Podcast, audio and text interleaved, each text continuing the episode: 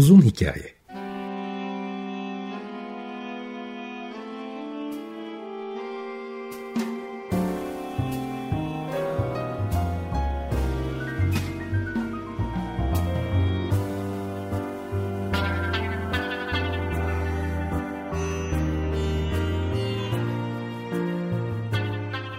Hazırlayan ve sunan Muzaffer Çorlu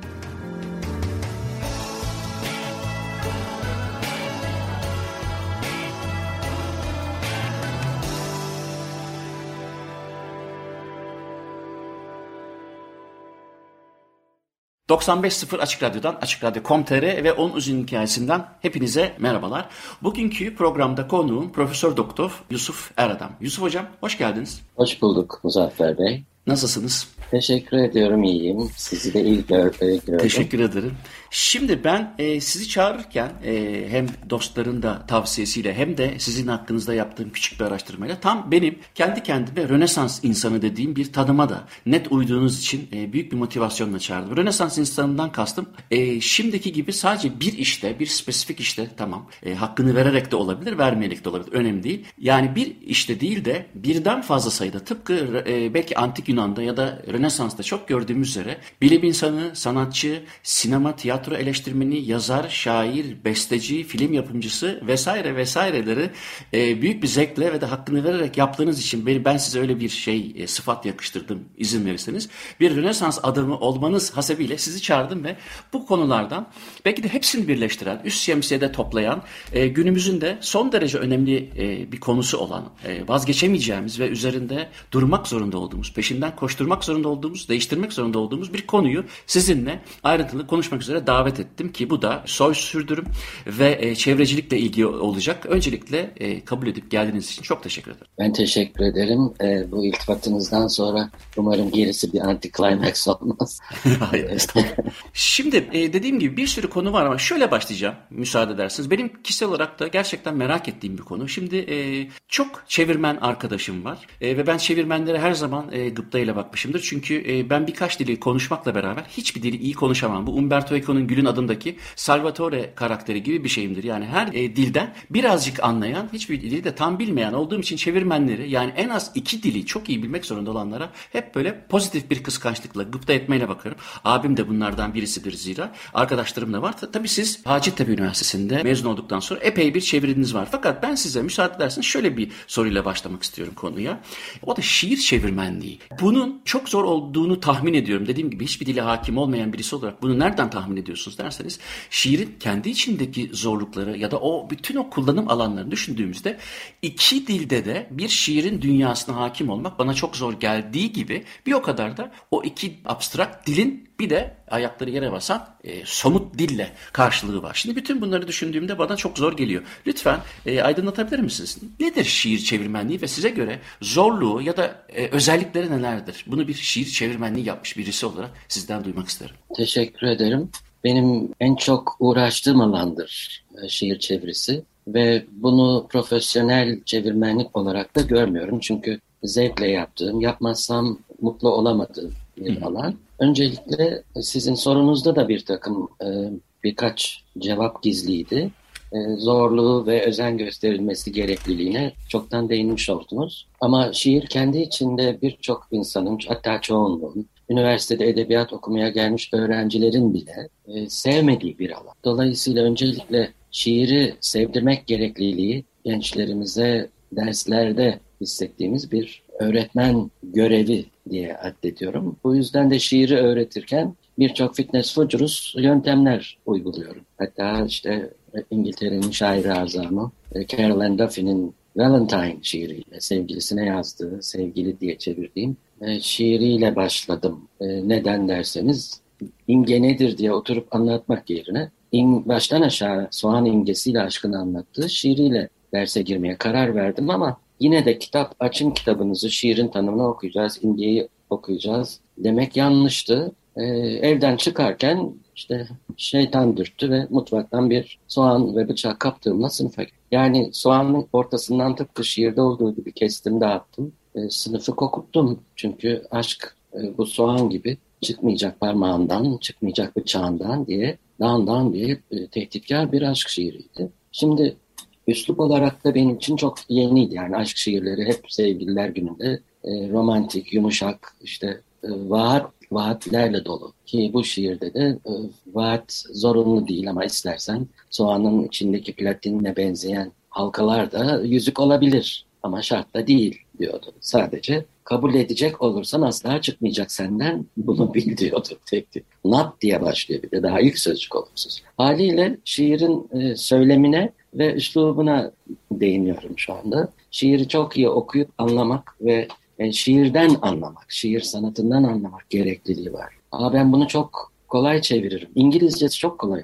Hiç bilmediğiniz kelime olmayabilir içinde. Ama o şiiri e, şiir sanatı içinde, içindeki söz sanatları ile de figures of speech dediğimiz İngilizce'de bunlarla birlikte nasıl çevireceğim, ne kadar çevireceğim ve e, ensemden e, bir e, süper ego da diyor ki hainsin, çevirmenler hainler değil mi? Translators, traitors diye bir de atasözü var. Bunu da bildiğiniz için ihanet etmeden ne yapacağım? Yani şiirde olmayan bir şeyi katmamam gerek. Şiirde olan bir özelliği, değeri, duyguyu, düşünceyi, fikri de çıkarmamam. Bunları söylüyorum ama yapmadım da değil. Çünkü birkaç arkadaş birlikte keyfine de e, çevirdik. Orada mesela e, Atilla İlhan'ın üçüncü şahsın şiirini çevirirken sonra bir de bunu utanmadan bir konferansta da okudum. Böyle bir şey nasıl yaparsınız diye haliyle tepki aldım. Seni seviyorum. Yani o sigara yakan ve işte e, zargana gibi zayıf çocuğun sevgilisine giderken işte sigarasının yakışıyla o imgeyi çok güzel anlatan bir şiir Atilla İlhan'ın şiiri, üçüncü şahsın şiiri. Ama nedense o akşam arkadaşım, eşi, ben üçümüz birden oturduk ama keyifli bir gece geçirmek amacımız. Eğleneceğiz yani şiir çevirirken. Eşi yabancıydı, İrlandalıydı ve dedi ki I love you diye çevireceğiz. Çevirdik de çok dedi kötü oldu ya. I love you diye bir şey bu şiirin geri kalanını bütün değerini yok etti. Biz de e, haliyle ikna olduk ve I Love You dizesini kaldırdık. Yani şiir çeviride bir dize eksildi. Bunu yapmamamız lazım ama birçok bu şekilde e, tahrifat ya da bozma, ekleme, çıkarma yapılmak zorunda da e, kalabiliyor, yapmak zorunda da kalabiliyorsunuz. Ama şunu söylemeye çalışıyorum. Şiirin söylemini, e, analizini çok güzel yapıp e, olabildiğince dengini yeniden yazmak. Oradaki anahtar sözcük denklik. Dengini yeniden yazabilmek konusunda da birçok iddia var. Şiir çevirenlerin şair olması gerekir gibi bir iddia da var. Ben o kadar da çok katılmıyorum şiir yazdığı için. İlle de hani ben çeviri yapabilirim gibi e, olmayabilir. Sınıfa götürdüğümde yaptığım çevirileri öğrencilerden çok daha iyi öneriler gelebiliyor. Benim niye aklıma gelmedi diye çok söylediğim olmuştur. Çünkü sizin o sırada yani şiiri çevirirken siz hayatınızın bir anını yaşıyorsunuz. O sırada yorgun olabilirsiniz, işte ne bileyim içkili olabilirsiniz, sevgiliniz terk etmiş olabilir, kafanızda 40 tane tilkinin kuyruğu karışmış olabilir. E, elma diyeceğiniz armut demiş olabilirsiniz. E, haliyle bunu e, o şiiri okumamış, e, şiir çevirisinden anlamayan birine de göstermeniz gerekebilir. Tıpkı işte bir giysi aldığınızda, ayakkabı aldığınızda yakışmış mı bana diye bir arkadaşınıza sormanız gibi. Ayakkabıdan anlamasa da sizi topyekün görüntünüzü zedelemeyeceğine ilişkin bir görüş bildirebilir. Hı hı. O topyekünlük önemli. Yani totality in effect diye nitelendirilen Edgar Allan Poe'nun Philosophy of Composition denemesinde Kuzgun şiirini e, niye böyle şiir yazdın? Hani sen kısa lirik e, işte ölmüş kadınlar hakkında romantik şiirler yazardım. Bu kuzgun da neyin nesi? Uzun, felsefi içerikli bir şey diye eleştiri gelince kendini savunmak için yazdığı 8 sayfalık deneme sanatçıların başına örülmüş bir çoraptır. Yani e, ne bir şeye eksiltebilirsiniz ne artırabilirsiniz ne bütünü bozacak parçaların uyumunu, dengesini bozmamanız gerekir. Bu öykü yazarken de, şiir yazarken de, film yaparken, beste yaparken de gerekli olan bir e, özelliktir. Yani parçalar birbirleri içinde işte romantik görüşe daha e, Kant'a kadar gidebiliriz. O tas tamamlılığı bozmayacak e, bir işlemden geçirmeniz gerekir. Erek dildeki şiiri. E, dolayısıyla bir e, topyekün etkisini de Türkçe yazılmış gibi der eğer İngilizceden çevirdiysem. Bu e, iyi olduğuna ilişkindir. Yani orijinalini görmeden önce okursanız ve Aa, bunda hiç çeviri kokmuyor derseniz çeviri bir ölçüye kadar iyi olmuştur. Orijinalini okuduğunuzda özgün yapıtı okuduğunuzda belki bir iki sözcüğü onun yerine şunu derdim ben olsaydım. Orada e, kafiye bozulmuş. Orijinalinde bir sone. Sonenin kafiye e, uyak düzenini e, tutturamamışsın gibi eleştiriler gelebilir. Zorunluluktan olabiliyor. Dolayısıyla tam anlamıyla çevirdiğiniz erek dile, amaç dile, e, uygunluğu, denkliği, e, tıpkı o dilde yazılmış gibiliği e, bir ölçüttür. O zaman ha, başardım diyebilirsiniz. Ama sizden daha iyi çevirisini yapabilecek birinin de olabileceğini şöyle bir kulağınızın arkasında durmanız gerekiyor. Bu öğrenciniz dahi olabilir. Peki bir şey soracağım. Şimdi bu anlattıklarınızdan benim en çok dikkatimi çeken kelime denklik oldu. Denklikten kastınızın dil olduğunu fark ettim ama şimdi bu hani kültürler arası duygular farkı var. Yani cross cultural evet. diye evet. hani evet. sizin daha iyi bilebileceğiniz. Kültürler arasında bazı duyguları her ne kadar bizim ilkel beynimizle milyonlarca yıl geriye gitse de örneğin aşk olgusunda olduğu gibi evet. kültürler birbirinden çok farklı deneyimliyorlar. Evet. Kahramanlık hikayelerinde de öyle. Kimi kültürler savaş kazanmayla ilgili bambaşka duygular yaşarken kimi kültürler aşkla ilgili bambaşka. Şimdi bir ülkenin aşk anlayışı, bir ülkedeki yerleşik ve onların belki de yüzyıllardır romanlarındaki, şiirlerindeki aşk bir başka ülkenin yüzyıllardır romanlarındaki, şiirlerindeki aşkla hiç örtüşmüyor. Yani demem o ki dil dışında kültürel bir denklik yok. Fakat evet. siz kültürel bir denklik olmadığı durumda bir şiiri çevirmek zorunda kalsınız. Belki de şiirle de sınırlamayalım bunu. O zaman o cross cultural denklik dışılığı nasıl elimine ediyorsunuz? Ee, bir şekilde onu e, kendi kültürünüzdeki dengine yaklaştırmaya çalışmanız lazım. Karşı taraftaki kültürel ögeyi an, anlayabileceğine inandığınız bir deyim terim bulabilirsiniz. Özellikle deyimler, e, bir de atasözleri e, ve kültürel anlamda diyelim kına gecesi gibi bir olaydır tabii olguyu nasıl aktarabilirim? E, Hena Night dendiği zaman e, o e, Hena ile hiç karşılaşmamış bir okur, okura ulaşabilir, ulaşmayabilir. Yani çeşitli gelenek görenekleri de dipnotla açıklamak gerekebilir.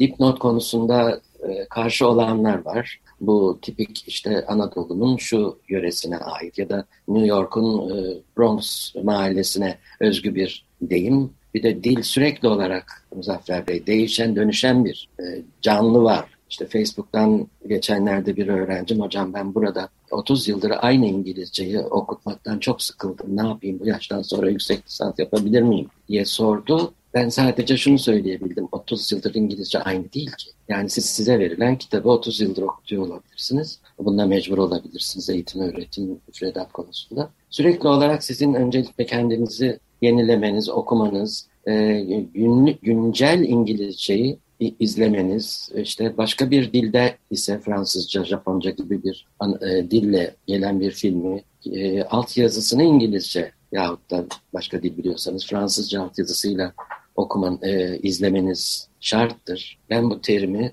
hiç bilmiyordum. Bunlar hep yardımcı olur. Çevirmenin iki dilde e, karşılıklı boğuşacağı için her iki dili de belki o dili yazan yazar ve şairler daha iyi bilmesi gerekir. Tarihe, e, kültüre ya da uygarlıklara en büyük katkı çevirmenlerden gelmiştir bu yüzden. Onların eğitimleri, öğretimleri e, apayrı bir zenginlik içerir. Gizli kahramanlardır çevirmenler. Ne yazık ki bizde de daha yeni yeni başladı kitap kapağına isimlerimizin yazılması. Ama e, kültürel e, karşılığını tam veremeyecekseniz bunu e, ve de Türkçesi diyelim ya da İngilizcesi bulunmadıysa ben bunu Paul Auster'ın New York üçlemesinin birinci kitabı Cam Kenti, Cam Kenti çevirirken yaşadım. Ve yayın evine de söyledim yani ben bulamıyorum beyzbol terimlerinin karşılığı. Bizde yok ki. Hı hı. Yok beyzbol oynanmıyor ki bizde. Gol mu attı diyeceğim şimdi. Ne diyeceğim? Ya da rakamlar farklı. Tamamen oradaki televizyonda e, barda izlerken beyzbol maçını oturduk karşılıklı e, yani karşılığını bulmaya çalıştık yayın evinin e, yetkisine bıraktım. Ben o, o paragraftaki terimleri onlar buldular. Ya da sinema ve psikiyatrik kitabını çevirirken Giovanni Scognamillo gibi bir dahimiz var Türkiye'de. Doğru okudum umarım ismini bir vakıf üniversitesinde çalışırken çevirdim ve 450 e, Amerikan filminin Türkçe karşılıklarını bulmam lazım. Orijinalinde diyelim kuş uçar gölgesi kalır diyor. E, ama e, siz onu gişe kaygısıyla çevirmeniz lazım. Maceradan maceraya gibi çevirebilirsiniz. Dolayısıyla o filmin Türkiye'de vizyona girmiş mi, girmişse hangi isimle girmiş? Bu, bunu çevirmeniz gerekiyor, kullanmanız gerekiyor. Yani vizyondaki adını kullanmanız. Çünkü okurun parantez içinde İngilizcesini yazabilirsiniz Türkçe çevirimizde. Yahut da sonuna bir glossary, e, sözlükçe koymanız e, uygun olabilir. Ama gişe ismini yazmak gerekiyor. Bulabildiğim kadarını buldum. Sonunda tıkanınca işte belli bir sayıdaki film, film için yayın evi Giovanni Usa'yla görüştü. Meğer o vizyona giren her filmin fihristine yazılmış. Orijinal adı bu. Türkçe vizyona şu isimle girdi diye. Ee, sağ olsun ondan yararlanarak zorunda öyle sitesinden. Ben tabii sizi çok geç tanıdığım için bu benim kaybım. E, yazdığınız kitapları bilmiyordum. Fakat e, listeden baktığım zaman tamam şu şu şu şu ilgimi çekti bunları sıraya koyayım derken bir numaraya şey koydum. Yamyam'ın yemek kitabını. Sonra bu program için sizinle önce telefonda konuştuğumuzda biraz bundan konuştuk. Bunun öyküsü de çok hoşuma gitti. Yani e, anlatabilir misiniz? Bu hikaye hakikaten benim inanılmaz ilgimi çekti. Yamyam'ın yemek kitabı bir de tabii kapağında da Hannibal'ın sanıyorum evet. bir e, resmi var. O kitaptan biraz bahsedebilir miyiz? Çünkü e, aslında oradan da biraz da hani bu ötekileştirme sanatı ve bunu mizah içerisinde bir köprü kurarak anlat e, geçmeye de belki oradan bir yol bulabiliriz diye düşünüyorum. Evet teşekkür ederim o konuya geçmek istediğiniz için. 2000'li yılların başıydı sanırım. O sırada Ankara'dan giderek danışmanlık yaptığım e, yayın evi bu kitabı e, çevirir misin Yusuf? Yahut da çevirelim mi Yusuf, çevirtelim mi bir bakar mısın dedi. E, kitabın ismi, Amerika'dan gelen bu kitabın ismi Yam Yam'ın yemek kitabıydı. Yani ismi aynı. Cookbook for Cannibals.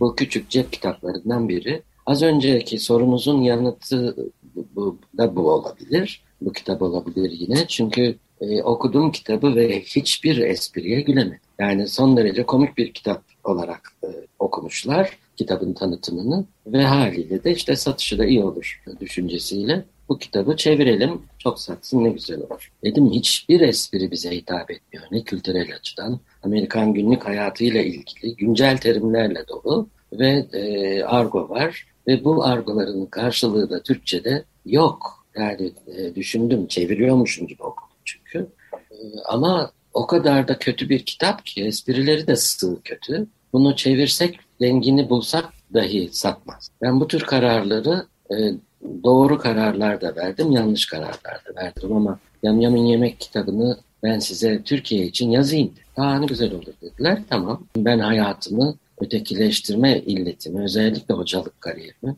ötekileştirme illetini yeryüzünden silmeye adadım. Bunu ne kadar başarabilirim bilmiyorum. Ama hangi konuyu öğretiyor olursam olayım, derste ne anlatıyor olursam olayım lafı evirir çevirir ötekileştirmeye getiririm. Madımak yangınına getiririm. Benim gibi olmayanın katli vacip sözlerine getiririm. Dolayısıyla benim temel derdim Türkiye'de farklı e, inançlarda insanların birbirlerini sevmemeleri, nefret söylemi. E, yemek kitabı olunca da haliyle e, yemek kitabı formatında olması gerekiyordu. O formatı değiştirmedim. Evde de işte ablalarım var onların e, kullandığı yemek kitaplarından ama Türkiye'ye de özgü olması lazım. Türkiye çok kültürlü, çok kimlikli bir ülke. Aa, o zaman ben e, işte Ermeni yemeği de bilmem lazım. Kürt yemeği de bilmem lazım. Laz yemeklerini de kurcalamam lazım. Onların yerel gerçek isimlerini kullanmam lazım. Herkesin kimliklerini bu kitapta buluşturmam gerekiyor. Bu kararı da verdim. Öğrencilerimi, arkadaşlarımı internetten, telefonlardan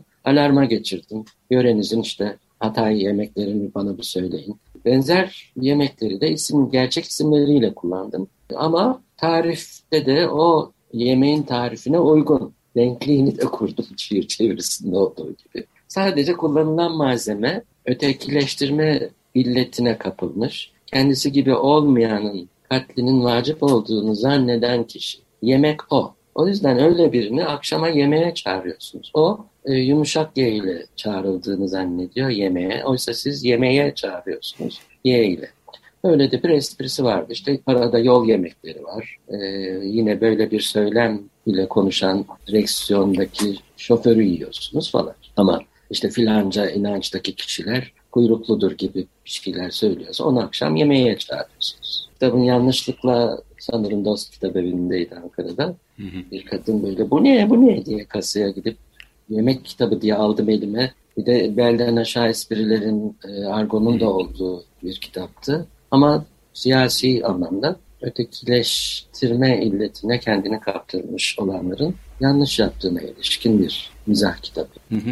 E, dilerseniz burayı biraz daha açmak istiyorum ama önce sizin bestelerinizden bir tanesini dinleyelim. Patiska'yı Can Atilla düzenlemesini tercih ettiğinizi evet. biliyorum. Evet. Belki Can bir iki paragrafı. burada bir kez daha takdir etmek isterim haddim olmayarak. Lütfen. E, alanında büyük bir usta. E, caz müzisyeniyken benim bu şarkımı e, benim nota bilgim yok. Bir müzik aleti çalamıyorum. Bu yüzden e, beste dediğim şey ben aslında şarkı yapıyorum diye diyorum. Şarkı vahiy gibi böyle geliyor. Kafamın içinde dönüyor dolaşıyor. Bir şiiri e, okurken ağzımdan onun şarkı olarak çıktığını fark ediyorum. Sonra işte koltuk değneklerim ben engelli bir besteci. Yıllar önce Eurovizyon'da finale kaldığımda Timur Selçuk'tan randevu aldım. Geldim İstanbul'a Ankara'dan. Sonra Timur Selçuk'un e, işte dershanesinde girdim ve bana sordu. Bir alet çalıyorsun herhalde ne çalıyorsun dedi. Bir şey çalmıyor. Nota biliyor musun? Bilmiyorum. Ben seninle görüşmem. Gün. İşte Atilla Özdemiroğlu'na gittim. Onlar öyle demedi.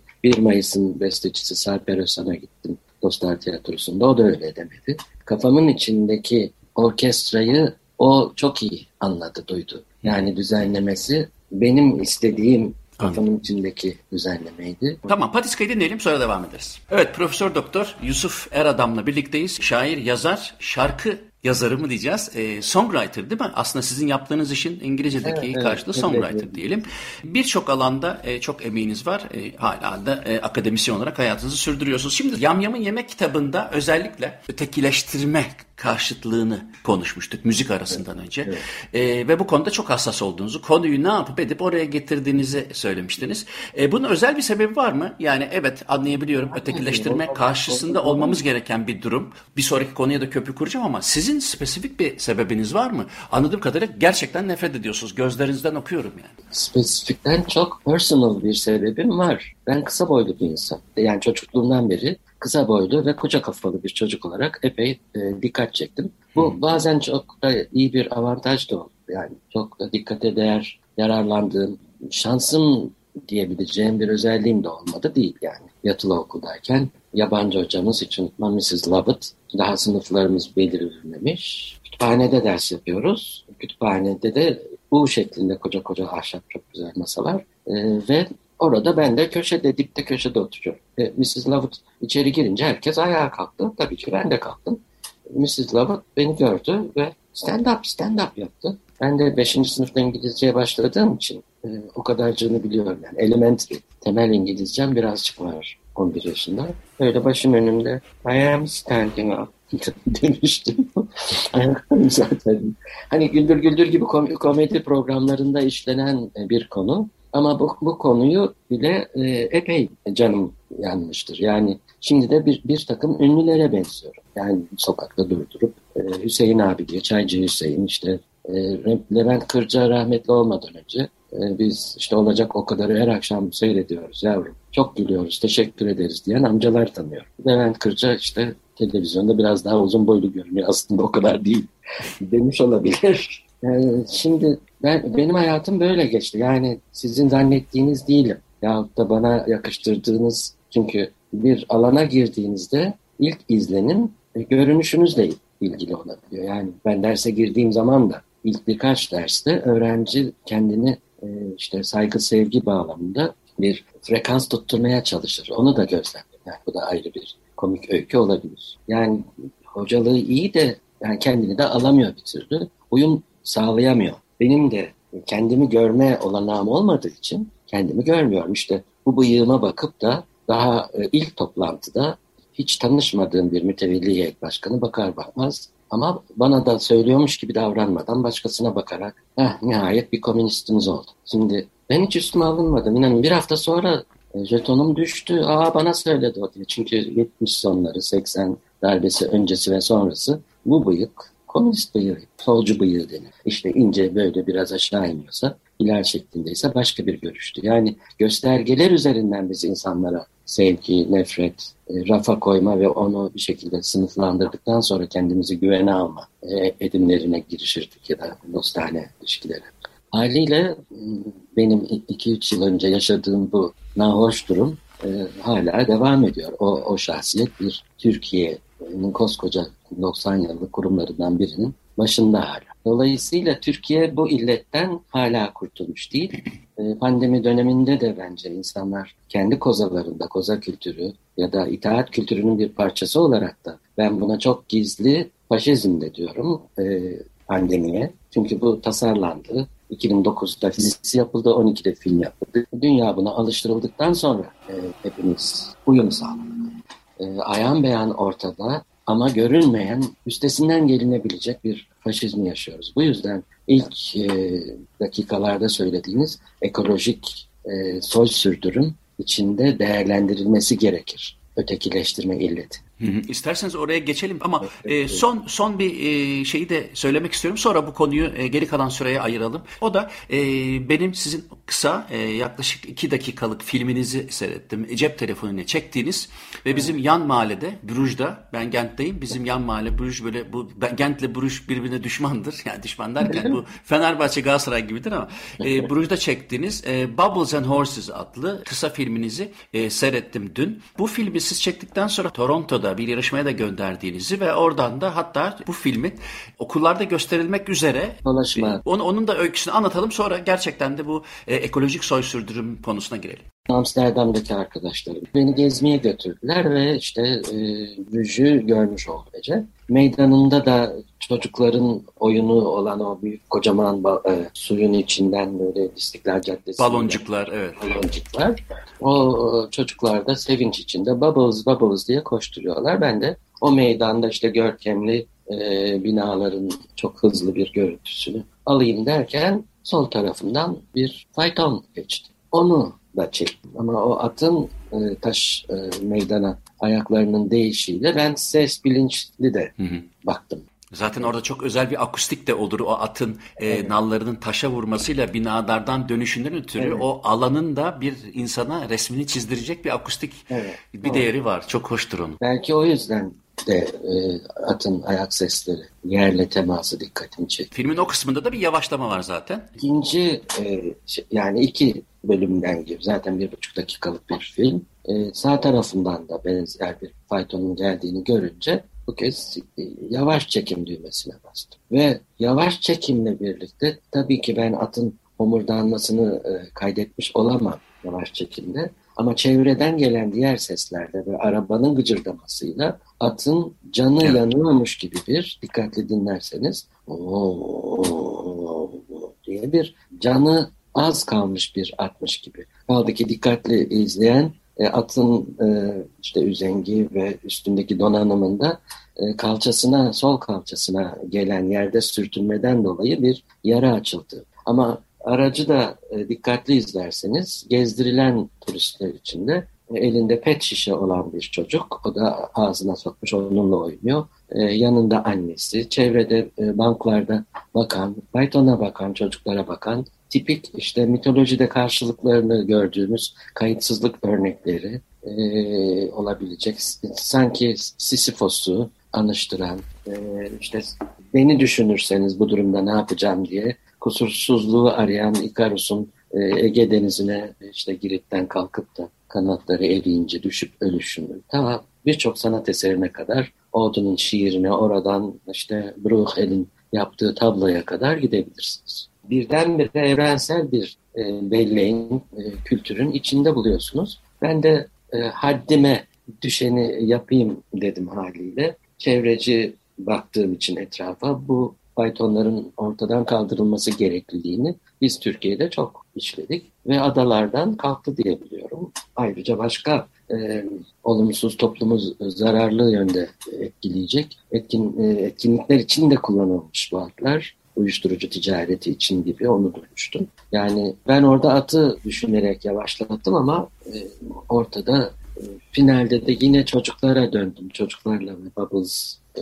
ile başlayan. Oraya döndüm ve dikkatimi bir tek kız çocuğu yani kız çocuğu oyunu bırakmış ata bakıyor. Ve ben onunla e, bir duygusal bağ da kurdum. Yani meydanda benim gibi biri daha vardı. Yani ata e, üzülerek bakan. Ama bir e, oğlan çocuğu da o atikliği içinde e, koşturuyordu hala. O görmüyordu. Çevrede çoğunluk görmüyordu atı. Onun çektiği acıyı. Böyle bir gizli mesajı var. Ben de e, Toronto'daki bu yarışmaya büyük büyük projeler katılıyor. O konuda büyük proje üretmeye ne zamanım var ne e, finansım var. E, Hollywood'daki A takımından milyon dolarlar alan sanatçıların desteklediği, büyük kurumların desteklediği inanılmaz projeler yarışmış. Ne güzel bir tesadüftür ki Toronto Ankara Kütüphanesi beni konuşmaya çağırdı. Benim bu bir buçuk e, şey başka bir bölümde yarıştı. E, kısa film bölümünde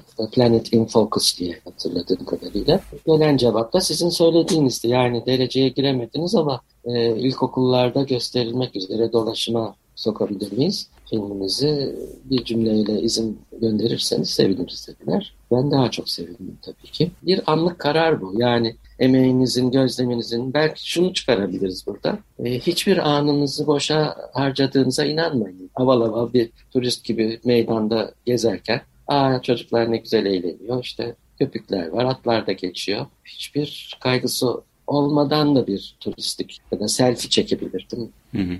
Yerlerde selfie çekmek gibi bir adetim yok. Ben filmde teknik olarak şeyi çok beğendim. O ağır çekimle beraber zamanı dondurmak, yavaşlatmak benim tek, teknik olarak dediğim gibi çok hoşuma gitti ama bir o kadar da akustikten yararlanmış olmanızı da çok takdir ettim. Onu bilinçli yapmış gibi davranamam. O tesadüftü o meydanın bana. Ama güzel olmuş. evet.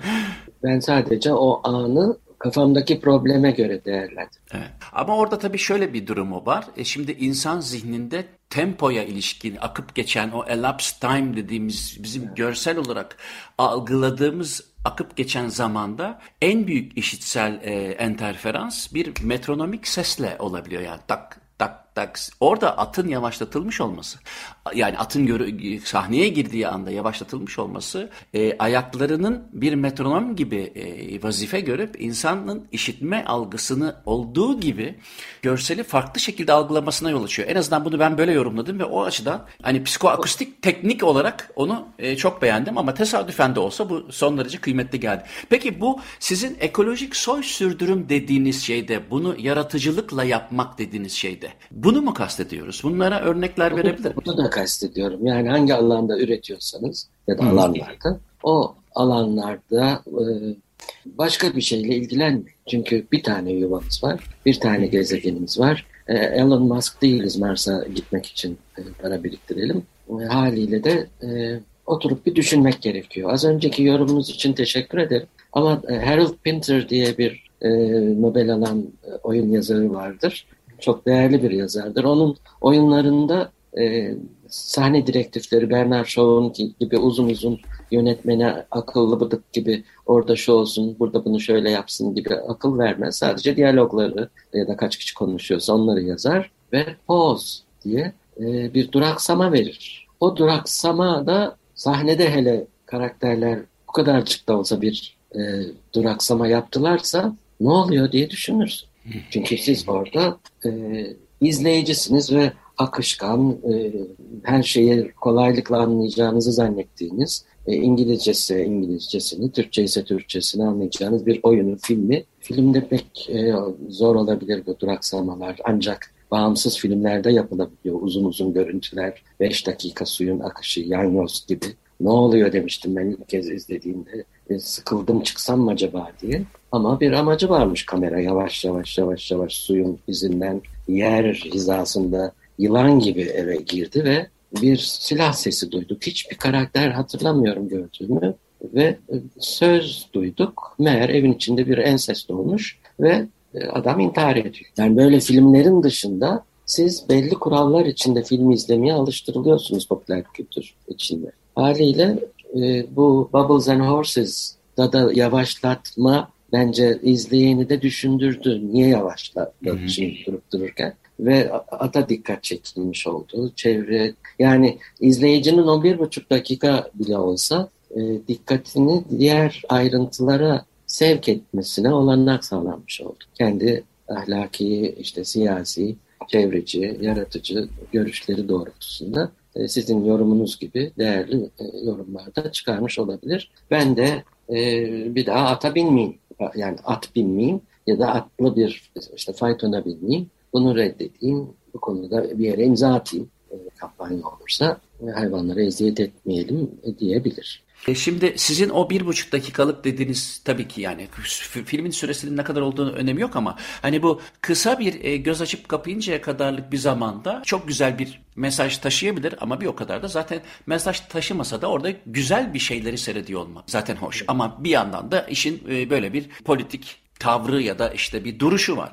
Şimdi yaratıcılıkla ekolojik soy sürdürümü yani dedim ya en başta hani ben böyle mi anlamak lazım? Biz e, çevreci bilincimizi yani hakikaten elimizden ne gelirse bunu yapmalıyız ama bunu yaratıcılık diye insanın hani en renkli özelliklerinden birini kullanarak ortaya koyması ve herkesin içine sinmesi, sindirmesi gerekliliğini mi savunuyorsunuz? Yani onu demek evet. istedim aslında. Evet. E, herkesin bir sanat dalından anlaması, e, bilgi sahibi olması ve o alanda üretmesini kastetmiyorum. Yaratıcılık e, sadece sanatsal bir ürün ortaya koymak değil. Zaten sanatın tek elinde de değildir yaratıcılık. Evet, yani. bravo. Ve e, ne bileyim işte çok güzel bir film izler, izlemiştik e, şair arkadaşlarımdan biriyle. Film bittiğinde bu film değil şiirdi dedi. E, dolayısıyla siz e, işte doğum gününüz için annenizin, işte eşinizin, sevgilinizin yaptığı pastaya da öyle diyorsunuz. Ama e, sevgiliniz diyebilir ki bu şiir gibi dedin ama bu pastayı yaparken ben e, hiçbir canlının e, canı yakılmadan organik ürünler kullandım. Çünkü buradan sana da vermem gereken bir mesaj var diyebilir.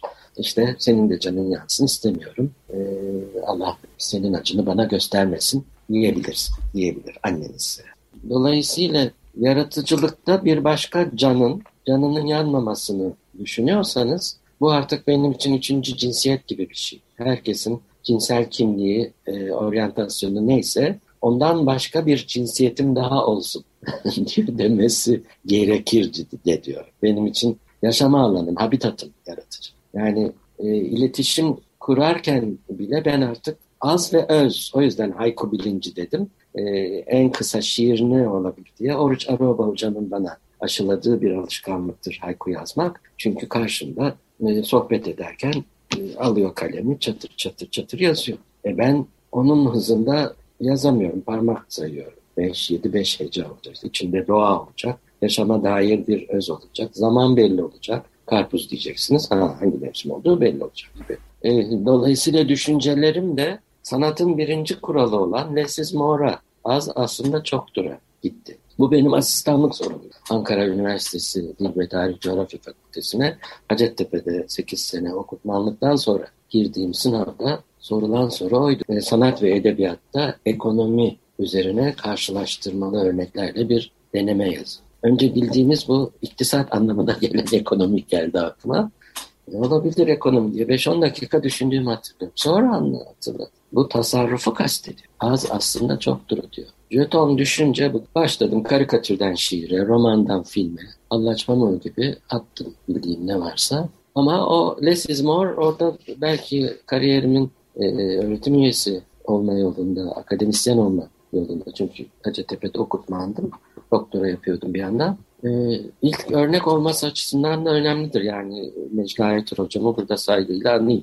Belki bana e, olumlu bir şey de aş aşıladı lesizmi onu hatırlatarak. Ondan sonra da düşüncemi de etkilemiş olabilir. Hayat da kısa. Uzun uzun zevzeklik etmenin gereği yok. Eğer öğreniyorsanız bir şeyi üretiyorum. Şimdi zamanla ben de parmak saymayı bıraktım. E, kendimce kısa haykular yazıyorum. Yani bir konudaki fikrimi açıklarken evet ben de senin gibi düşünüyorum demek yerine bir hayku yazıyorum. Bunu Facebook'ta öyle paylaşıyorum. Bir olay olmuşsa o konudaki duygularımı haykuyla söylüyorum az ve öz tabiatı ihmal etmeden. Bir görüş bildirmiş oluyorum. Aslında siyasi bir mesaj da veriyor olabilirim. Ama bunu Japonların en kısa e, şiirleriyle, ben biriyle yapıyorum.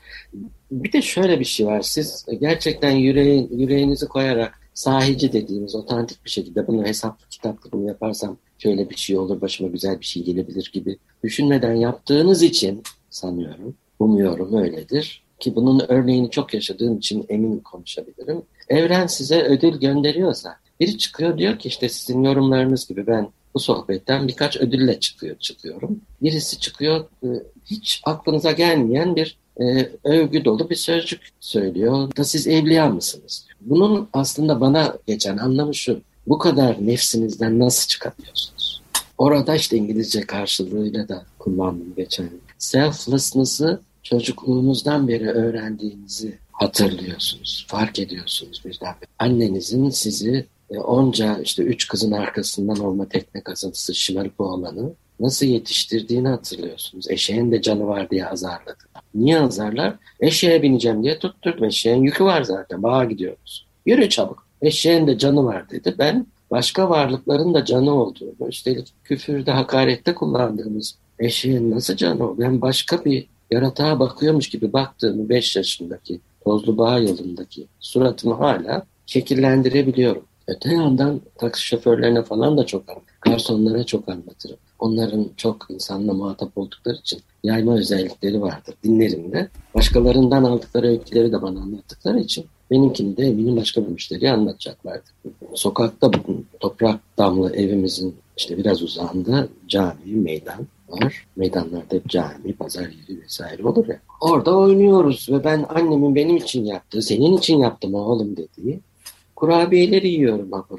E görmüş pencere. Ciyak ciyak nasıl bağırıyor Yusuf diye bir çığlık. Annemin çığlık. Koşturdum. Şimdi iki türlü şey yapabilirdi annem. Şunu yapmadı. Çabuk gir içeri. Evde ye bitir öyle çık dışarı. Ayıp. Öyle yapmadı. Yani yine bir annemden beklemediğim davranış. Ve dedi ki alamayacak durumda un kurabiyesi. Azıcık şeker, azıcık un. Yani ben bizde yoksulduk ya, zengin değildik ya. Babam kendi kunduralarını yapan, bize lastik pabuç giydiren bir durumdu. Yani ben zenginiz zannederdim çünkü annem o evi zengin gösterir. Haliyle benim başkasının da bunu alamayacak durumda olmasını akıl etmemi annem sağ olabilir. Onlar savaş görmüş babam. Dört sene askerlik yapmış ve bir kez açlıktan e, ayakkabıcıya akıl etmiş orada. Postalın altındaki köseliği kaynatıp yemiştik. Çünkü protein o. Köseli hayvandan. Düşünün yani ekolojik düşünüyorsunuz ama işe de yarıyor. Bir. Ve dedi ki çabuk bunları götür arkadaşlarınla paylaş. Bir daha da başkasıyla paylaşmadan bir şey yemedim. Zıkkımlanma dedi. ben o yüzden şimdi e, iki gün önce burada bir Cihangir'de bir e, hamburgerci methettiler. Ben hamburger yemem. Methettiler diye girdim. Onlar da dükkanın önüne koydukları minik sehpamıza onlara oturttular bir önümden bir sürü insan geçiyor. E, Cihangir gibi bir yerde kalkıp kimse hamburger alamayacak mı diye mi düşüneceğim? Dedim ki ben burada yiyemem.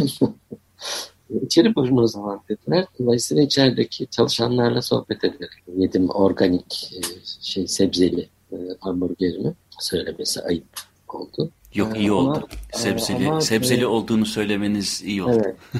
e, ve bu alışkanlık devam ediyor. Yani sokakta dondurma yemem, çekirdek e, yiyip çöpünü ortaya atmak bank etrafında. Bu benim için işte vasat bir hayatın simgeleri haline geldi.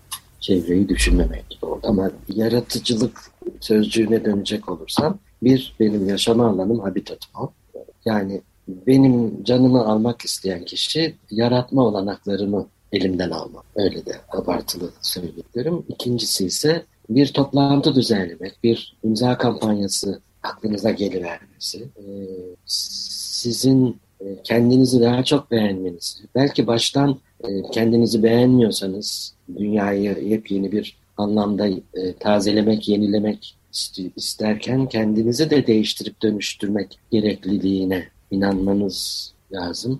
Bu anlamda da kararlar almanız gerekiyor. O kararları alırken de yaratıcılığını kullanmanız gerekiyor. İşte bugün aradılar. E, Ocak ayında bitiyormuş internetin sözleşmesi. Eğer ben bir e, bana sunulan bir avantajlı paket istemezsem bu e, sürecekmiş. Sürerse de yeni yılın zamlı tarifesiyle ödeyecekmişim gibi bir uyarı telefonu aldım. Ben dedim e, zaten uzun süredir televizyon izlemiyorum. Televizyonsuz bir sadece internet alabileceğim paketiniz ne kadar diye onu öğren. Varmış dersin. Evimde televizyon yok. Yani bu yaratıcılıkla bağlantısı ne diyecek olursanız ben başkalarının yarattıklarıyla ya da zamanımı yanlış e, benim sinirimi bozacak e, özellikle tüketime yönlendirebilecek çünkü güzel bir şey izleyemiyorsunuz. Her an yandan, sağdan, soldan, alttan reklamlar giriyor. Haliyle dikkatiniz dağılıyor. Cep telefonum bile benim kontrolümde değil. Yani sizinle mesajlaşırken e, yan taraftan, alttan ben oraya ne zaman girdim? Kendimi şöyle şöyle şöyle yaparken buluyorum. TikTok'ta bilmem neydi. Gülüyorum. Kedi var, köpek var, ağaç var derken çevreci bir şeyler izliyorum derken bakıyorum başka bir şey izliyorum. Haliyle e, sizi ele geçiriyor popüler kültür, sosyal medya olsun, televizyon zaten bilinen bir olguydu bu anlamda. E, bunu toksik ilişkilerim gibi hayatımdan çıkarmaya karar verdim. Vesile oldukları için de teşekkür ediyorum. Hocam sizi daha birkaç saat daha dinlemek istiyorum ama süremiz doldu. Ee, ama en azından e, bu bir giriş programı olsun.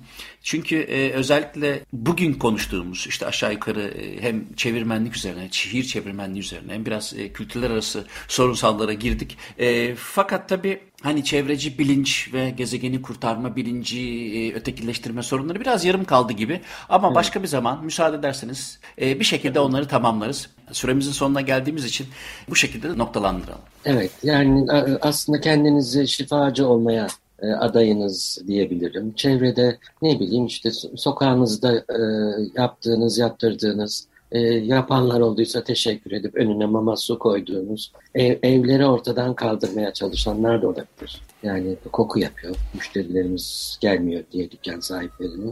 Onlara tatlı bir şekilde anlatabilirsiniz. İnsanoğlu köpeği 15 bin yıl önce, e, kedileri de 5 bin yıl önce kendilerine hizmet etsin diye evcilleştirmişlerdir. Dolayısıyla e, onların hayatını değiştiren bizleriz. Yeryüzündeki en büyük virüs insan. Haliyle bizim değişip dönüşmemiz gerekiyor. Başka türlerle uyum içinde bir arada soyumuzu sürdürmemiz gerek. O yüzden ekolojik ya da çevreci soy sürdürüm. Soykırım sözcüğünün tersi. Çünkü biz tür kırıyoruz. Ee, yaşarken, yaşamak için başka türleri kırıyoruz. Extinction denen işte türlerin gelişi, endangered species dediğimiz soyu tükenmekte olan türlere dikkat çekmek, onları yaşatmaya çalışmak bizim soyumuzu insan olmayı öğrenerek e, ki kedilerimiz nasıl diye sorduklarında iyiler bana insan olmayı öğretiyorlar diyorum. E, haliyle kendinizi de gece yatarken işte bir yanak almanızı sağlayabilecek işler yapın demek aslında çevreci soy sürdürüm uyum içinde. E, yaşamayı öğrenme süreci sizin de evet ya ne güzel aklıma geldi bu dediğiniz şey yaratıcı edin. Peki hocam çok teşekkür ederim katıldığınız için. Umarım keyifli olmuştur. Bugünkü programda Profesör Doktor, dil bilimci, akademisyen, çevirmen, songwriter, film yapımcısı da diyelim. Hocamız Yusuf Eradam'dı. Kendisine teşekkür ederek bugünkü programı bitirelim. Bana ulaşmak için Muzaffer Corlu Gmail adresini kullanabilirsiniz. Muzaffer Corlu Twitter account'undan programlarla ilgili ayrıntıları görebilirsiniz. Açık Radyo bu programı Spotify'a, ben de kendi Muzaffer Çorlu YouTube kanalıma koyacağım. Haftaya görüşürüz. Hepinize günaydın.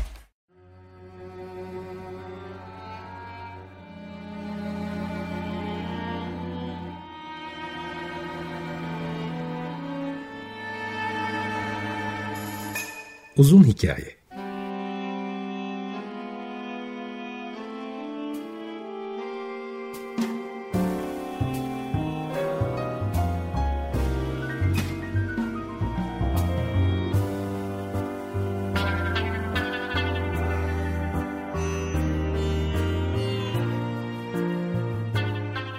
Hazırlayan ve sunan Muzaffer Çorlu